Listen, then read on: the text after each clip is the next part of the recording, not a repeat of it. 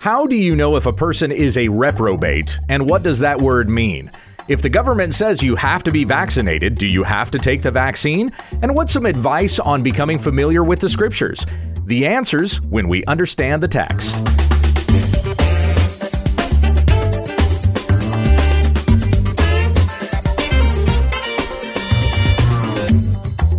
Many of the Bible stories and verses we think we know, we don't. When we understand the text is committed to teaching sound doctrine and rebuking those who contradict it. Visit our website at wwutt.com. Here once again is Pastor Gabe. Thank you, Becky, who is not in studio with me today and still up in the air about how this next week is going to go. G3, of course, is next week. I'm going to be heading down on Monday, and I'm taking at least a couple of the kids with me, if not the entire family. My mom and dad live in Atlanta, so we can always go and stay with them. I have, uh, I, am going to be teaching at the expository workshop on Tuesday and Wednesday. That also features Voddie Baucham, Conrad Mbewe, Tom Buck will be there, and we're going to be guiding pastors through an exposition of Second Timothy so that they can learn how to exposit the scriptures. That's what these G3 expository workshops are for. So I've got to be there early anyway. The actual conference itself doesn't start until well, Thursday, but Wednesday night if you're going to the pre conference. I'm setting up my booth, of course, and then what will have a booth, when we understand the text booth there in the exhibition hall. So would love to see you. I'll have my usual pamphlets I'm handing out, some books to sell, and things like that. If I run out of everything, well, uh, I'll still be there shaking hands. This is a sold out event. Over 6,000 people are going to be at G3 this coming Thursday, Friday, and Saturday. That is phenomenal. But of course, it also means it's going to be pretty packed. so if you're able to weed through the crowd and get to the When We Understand the text booth, would love to see you there. If you're there, we'd love to see you. Uh, as far as episodes for next week, the podcast, I don't know how this is going to go. I wasn't planning on doing anything different. So for now, I'm still expecting to do First Corinthians on Monday, Tuesday, Wednesday, Proverbs on Thursday and then the Q&A on Friday. What I'd like to be able to do is interview some of the speakers who are there for G3. I've got a recorder that I'm going to take with me and then cut up those questions, those interviews and post them for a G3 edition of the Q&A. And if possible, I'd like to do that Thursday and Friday. So maybe there will be two Q&A episodes next week. I don't know. We'll see how all of that is going to go. I'm just uh, I, just got to get there first. That's all I'm concerned about right now. This being Friday, we take questions from the listeners, and you can submit those questions to when we understand the text at gmail.com. Last week, all of my questions were from gals. This week, all of my questions will be from guys. This first one is from Gregory. Hey, uh, can a reprobate be someone who thinks they are a Christian? or will they always have contempt for God and his word? So is this so when we use that term reprobate, can it be someone who thinks they are a Christian or is it only for those who outright express contempt for uh, for God and his word. Gregory goes on, I've been concerned for someone who claims to be a Christian and besides not bearing much of any fruit, much too easily despises and disparages and berates another person, sometimes with the relentlessness that is uh, part of my great concern for them. Love your ministry and praying for you. Thank you so much, Gregory. Well, the term reprobate, that word describes someone who is left in their fallen human nature to sin, whom God has not predestined for salvation, and therefore they will come into judgment and be condemned to hell forever. That's a reprobate. So, yes, a person can claim to be a Christian but not actually be a Christian. They're enslaved to their sin rather than set free in Christ. Anyone who never comes to saving faith is a reprobate. However, we have to be careful in the way we use this word. It's meant to be used kind of in a in, a, in an academic sense rather than in a practical sense. Do you know what I mean? So we we should tend to apply this word generally, not specifically.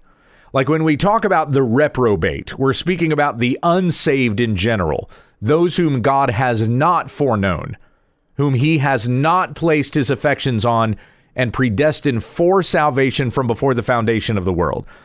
You might be able to use it in the past tense. For example, we can say that Pharaoh was a reprobate or Judas was a reprobate, but you can't say of this acquaintance of yours that he's reprobate because you don't know. So if this person is a professing Christian, but they still look like the world, they don't look like a Christian, they're not producing fruit, we would call such a person a false convert.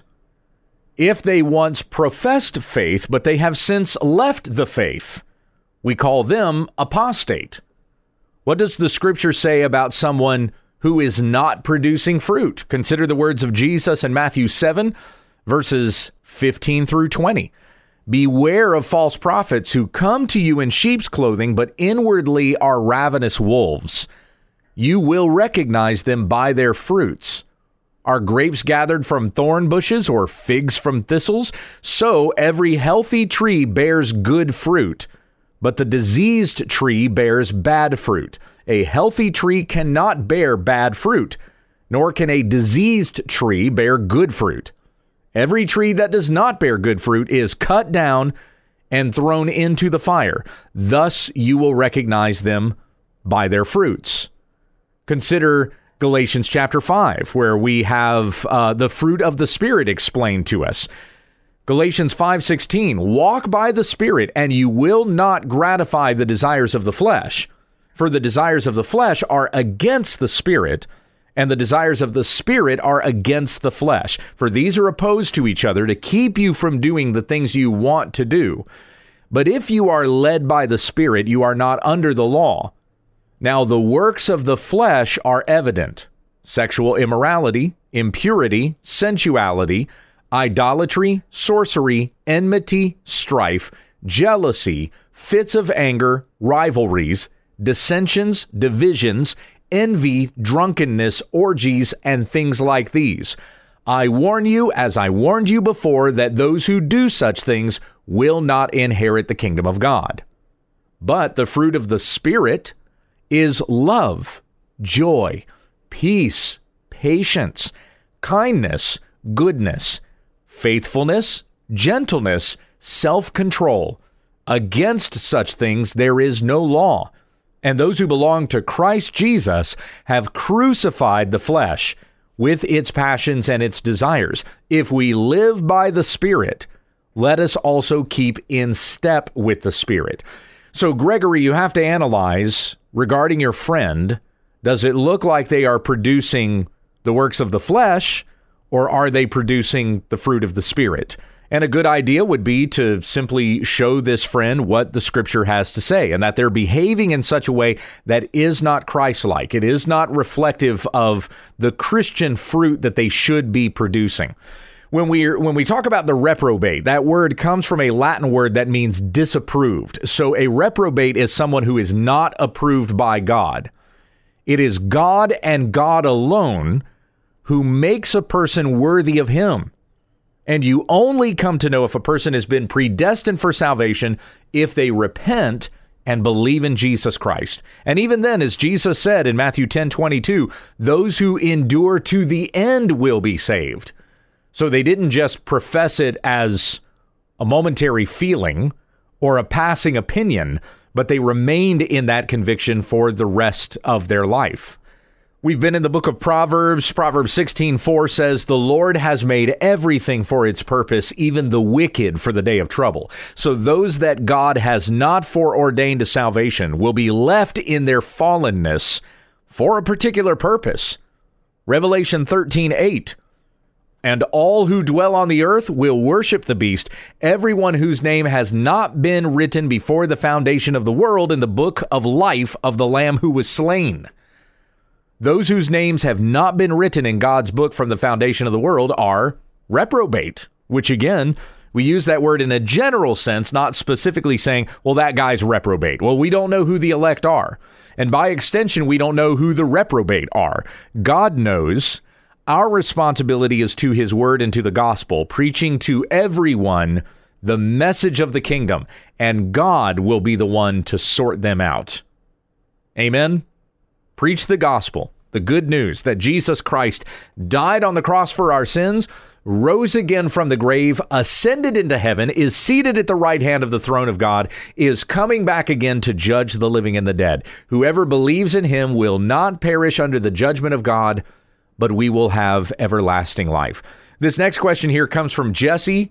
Says, Hello, Pastor Gabe. I have been listening to your podcast and watching your short videos for quite some time now. Your teaching has been a blessing to me, and I look forward to each of your episodes. Thank you so much, Jesse. I know I can count on your content to teach sound doctrine and theology.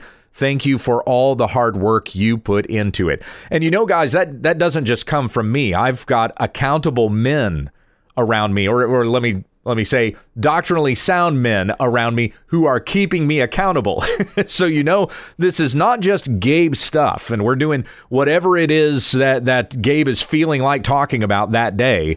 I am teaching what comes from the scriptures, and I have other men around me that are making sure that I stay true to the scriptures. So, this is for your benefit and for your edification to commit yourself to the word of God and be sanctified by what you hear, what you are learning according to God's word. So, going on with Jesse's comment here, now to my question, he says, I recently listened to Dr. James White give a response to Todd Friel regarding Romans 13 and mandatory vaccines. From what I understood, Todd Friel is of the mind that we as Christians, uh, we should get the vaccine if the governing authority mandates it. And Dr. White does not agree with that. I respect both men and value their opinions. I was just wondering what your take is with regards to the government and mandatory vaccination and what is said in Romans 13. Should Christians receive the vaccine if our civil government makes it a law to do so? My heart tells me not to do it, but my heart is not the standard. God's word is, and I desire to please God in this by obeying his word. Thank you for your ministry. God bless you, and I'll be praying for you and your family. Thank you so much, brother in Christ. Well, I have talked about this in the past, and there are previous episodes you can go to. I cannot remember them off the top of my head, but they weren't that long ago uh, because uh, they were just last year when I was going through, well, this year. Yeah, this year when I was going through Romans. So uh, when I was in Romans 13, I I did that passage and then I went back in a couple of special episodes and talked about government mandates mostly regarding masks. I don't think the mandates were the va- for the vaccines were being handed down yet. Oh, no, it was with it was with regard to um, not attending church because the government has mandated that. There are some state governments that have implemented a certain number of people can't enclose or, or can't gather in an enclosed space. Do we obey that? Do we rebel against the government? And and there were some that tried to say we need to listen to the government. You can't go to church because that's what Romans 13 tells us to do. And I went through Romans 13 and explained how that's exactly wrong.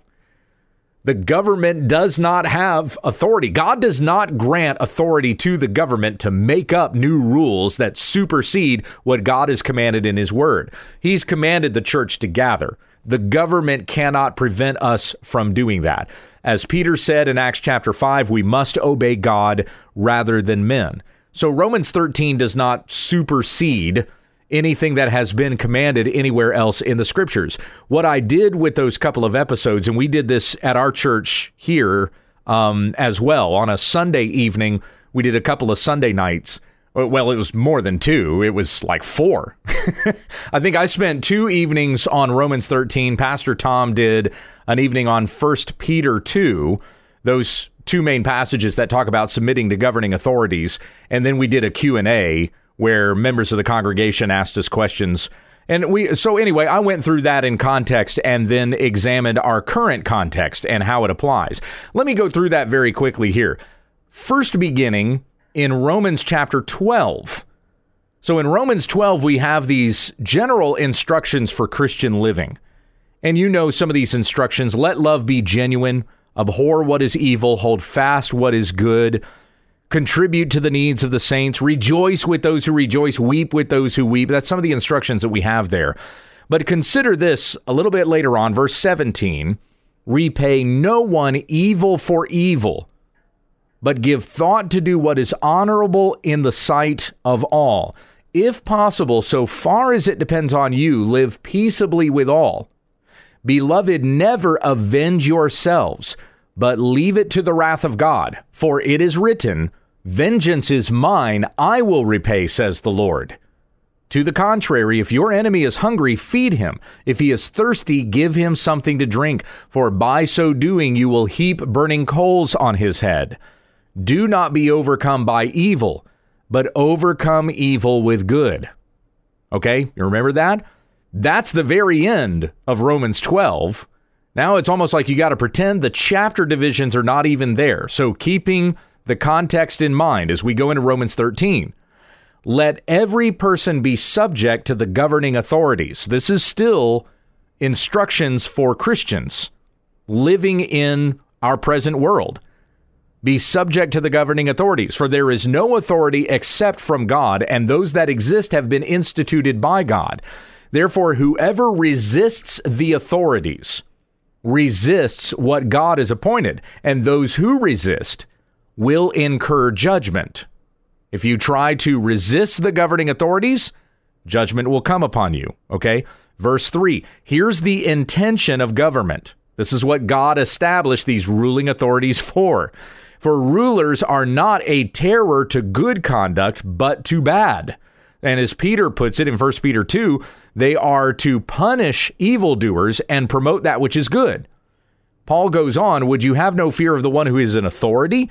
Then do what is good, and you will receive his approval. For he is God's servant for your good. But if you do wrong, be afraid, for he does not bear the sword in vain, for he is the servant of God, an avenger who carries out God's wrath on the wrongdoer. Now remember what we just read in Romans 12. Do not take matters into your own hands. Vengeance is mine. I will repay, says the Lord. So if somebody does something lawless against you, and it's something that's beyond what the church is supposed to handle, you know, there's certain disagreements the church can handle between brothers and sisters in the Lord. We've talked about that when we were going through uh, 1 Corinthians chapter 6. But those things that become actual lawlessness, like a person is committing a crime, we don't take matters into our own hands we turn it over to the civic authorities, and they're the ones who are supposed to be handling this. He is God's servant for your good. If you do wrong, be afraid, for he does not bear the sword in vain. For he is the servant of God, an avenger who carries out God's wrath on the wrongdoer. That's supposed to be the purpose of civic government. So it's not saying here in Romans 13 we do whatever the government tells us to do. That, that's not what's going on. Now, some have uh, have taken like a Christian liberty issue and have said that, well, the Bible doesn't say we need to obey speed limit signs, so therefore I don't have to obey a speed limit sign. Well, yes, you still have to obey the speed limit. The roads don't belong to you; they belong to to the government. If you're going to drive on the government's roads, then you got to follow the government's rules and they say this is how fast you're allowed to go. If you're going to exceed that speed limit, you have to be prepared to accept there's going to be consequences for that action. And you have to submit to that authority when they come down on you for that. A speeding ticket is not something ungodly. You broke the law. And so now you're being taxed because you broke that law. That's essentially what a, a speeding fine is. And as the scripture goes on to say here in verse 7, pay to all what is owed to them. Taxes to whom taxes are owed. Revenue to whom revenue is owed, respect to whom respect is owed, honor to whom honor is owed. So the, the Christian liberty thing doesn't mean that you can speed, you can drive your car as fast as you want, wherever it is that you want. You know, there's, there's certain people that take this view of a victimless crime. Something cannot be a crime if there isn't a victim? Well, there are certain rules that have been enacted by our government that you do have to follow, and you subject yourself to those rules all the time. That is in obedience to God. If you disobey those rules, there's consequences for that behavior. Now, there are some rules that the government is going to lay down that would not be sin for you to disobey, but there's still going to be consequences if you do. You know what I mean? So the, the the church regulations would be an example of that. Certain states that have said you cannot gather as a church in more than 20 people in a certain size enclosed space or something like that. But you say to yourself, well, Acts 5 says, I must obey God rather than men. Hebrews chapter 10, We're gathering as a church, so I'm going to church. You're obeying God and you're not doing anything wicked or sinful. But if the government finds out and they decide to fine everybody who went to church, you just have to accept there's consequences for that behavior. Now, in the United States of America, uh, I don't believe we're even disobeying the law if we go against those state mandates. That's been one of the frustrating things about uh, the the differing opinions that have existed among Christians. Which law is it are we supposed to obey? Do we obey these mandates or do we obey our state constitution and our federal constitution? Because uh, when, when I was in Kansas and my church never shut down, we also never broke the law. The governor may have said that no more than 10 people could gather in an enclosed space at a time. We were well over that every time. but we never broke the law. We were never in violation of the law. I went to our state constitution and I read what it said. We were not in violation of it. The governor was. And the governor had to keep the Constitution just like I was expected to. We're a nation of laws, not a nation of kings. So, in the United States, anyway, we've got laws that govern our nation, even the governors of our nation. They have to keep and uphold those laws. And so that's what I was going by. I was never in disobedience to that law. John MacArthur and Grace Community Church, they were never disobeying the law. In fact, the courts have agreed with that. They were never in disobedience with the law. So, not only did they win their civic cases, but they were awarded uh, all of the money that they had to spend to defend themselves in court. The state of California had to pay for that. It was determined that they never broke the law. They were exactly in keeping with the law. So know what your rights are and follow along with those rights and use them to your advantage. But just know that if if some kind of law is laid down and we go against it like a vaccine mandate, you're not sinning by disobeying the vaccine mandate because I believe it's a matter of conscience based on Romans 14. I'm not going to keep going further on this. You're just going to have to go read Romans 14 and understand what I mean by this. So it's a matter of conscience. If you want to get the vaccine, great. You're not doing anything wrong. If you don't want to get the vaccine and you are convinced that you're honoring God by not putting that into your body, that's good too. Who are you to pass judgment on the servant of another? It is before his own master that he stands or falls. Romans 14, 4. So we're not supposed to quarrel over opinions. One person believes he may do this, another person believes that. Each one should be fully convinced in his own mind. Romans 14, 5. So exercise those things as a matter of liberty, not as something that you have to do. So if you get the shot, you haven't sinned. If you don't get the shot, you haven't sinned. But understand, again, if your state has issued some kind of a mandate, there's probably going to be consequences for not getting the shot. If your job, your employer has said all of the employees have to get this shot, you have to decide do I want to go along with this or do I want to risk losing my job? That's between you and the Lord. Now, in those nations like Canada, because I've had this question asked a, a couple of times of me from people who are listening in from Canada. Let's say that Canada says you have to get vaccinated or we're going to take your kids away. I still think that's a matter you have to decide between you and the Lord. But if it were me, let me just give you what my opinion is. If the United States of America says you have to get vaccinated or you're taking your or, or we're taking your kids, I'm going to get vaccinated. And I'm not even going to risk there being a lull where I'm fighting some sort of uh, of tyranny while my kids are are taken from me and they're put somewhere else. I don't know where they are. I don't know how long they're going to be there before we can get this legal matter settled even though I believe that I'm right and the government is wrong. I'm going to get vaccinated. It's it's horrible, it's awful, it's tyranny. But I'm not going to let anybody take my kids. Period.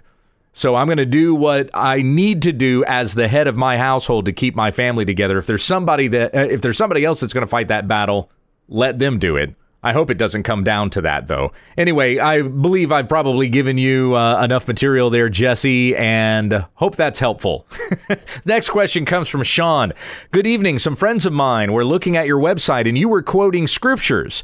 Do you quote them from memory or do you read them to the audience? We were all wondering. Please let me know how you put that format together. Do you quote verbatim out of the NASB by memory? Well, I'm guessing you're probably talking about the videos that I did where I'm looking into the camera. So I'm talking to the camera.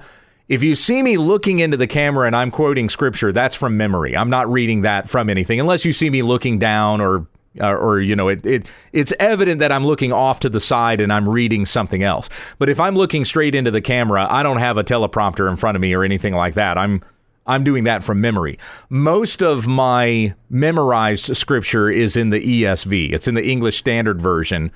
And you've been hearing on the podcast that I've kind of been shifting over to the Legacy Standard Bible so I'm losing some of that which I had memorized. Now I kind of summarize the verse based on a like a hodgepodge of the of the LSB wording, the NASB wording, and the ESV wording. Most of what I have memorized though is in the ESV, and it's a pretty significant chunk of the New Testament. I wouldn't say it's quite a third, but it's pretty close to that in the English Standard Version. I have almost all of First and Second Timothy and Titus memorized, so I could uh, I could quote those three books. For the most part, I could do that memorized. Nobody come up to me and test me in that at G3, though. I won't be able to do it. uh, if you were to name the chapter of the New Testament, I would be able to tell you what's in it. I may not be able to do the chapter memorized, but I know what's in the chapter. Like Matthew 28, for example. Well, that's an easy one. That's the that's the resurrection of Christ. the uh, let me pick another one. Matthew 8. So this is right after the Sermon on the Mount. It begins with Jesus cleansing a leper. You have the story of the faith of the of the centurion who asked Jesus to heal his servant. There is um, other healing miracles that he does. He talks about the cost of following him.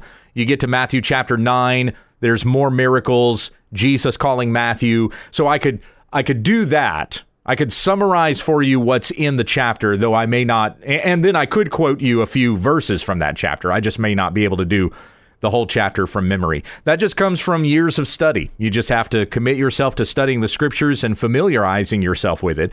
Something that I've told new believers when they when they first become Christians and they they say, "Where do I start in the Bible?" I generally tell them to start with the Gospel of John. So read John or Matthew. Sometimes I've said Matthew. I rarely give them something in the Old Testament though, because I want them to know Christ. So go to the the part of the Bible that reveals Christ. That's going to be the New Testament. So, uh, reading Matthew first or John first, and then I'll also tell them familiarize yourself with where everything is in the scriptures. So, just memorize the books of the Bible, know the order. How many are in the Old Testament? How many are, are in the New? And so, when you go to church and your pastor says, Open up your Bible, please, to Psalm 23. You know approximately where the Psalms are in the Bible. If you open it up at about halfway, then you're going to open it up to the Psalms and then turn to Psalm 23. So it's easier for you to follow along with your teachers when they direct you to certain things in the scripture. Oh, Pastor Tom's interrupting me here. Hey, what are you doing? I didn't say a word.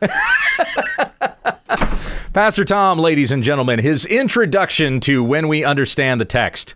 I would have had him uh, come sit down and answer some questions here. I'm at the end anyway. So, Sean, there's the there's the answer to your question. If you have any other questions, send them to when we understand the text at gmail.com. At our booth at G3, I'm going to have some cards with me. So if you want to write down a question, and have us answer it on the program. Maybe you've thought of stuff, but I I never think of it when I sit down at my computer and open up my email. We'll write it down on the card and we'll do an episode where we respond to questions we collected at G3. We've done that before. I think we do that every G3 now that I think about it. And I'll get Becky in here on that one for sure. Let's pray. Heavenly Father, thank you so much for your goodness and your grace. And I pray that you teach us how to know your word, familiarize ourselves with it, and that we know how to take the scriptures and apply them to our lives, that we may live in a way that is pleasing and acceptable in your sight, living upright and godly lives in this present age. Save us from this wicked and crooked generation. Come quickly, Lord Jesus. But until Christ returns, may we May we respond to our culture wisely and always holding out the gospel of Jesus Christ, for it is only by faith in Jesus that a person can be forgiven their sins and be delivered from the judgment of God that is to come and have everlasting life with you in glory. Give give us boldness to speak these truths in these days. It's in Jesus' name we pray. Amen. This is When We Understand the Text with Pastor Gabe Hughes. There are lots of great Bible teaching programs on the web, and we thank you for selecting ours. But this is no replacement for regular fellowship with the church family. Find a good, gospel teaching, Christ centered church to worship with this weekend and join us again Monday for more Bible study when we understand the text.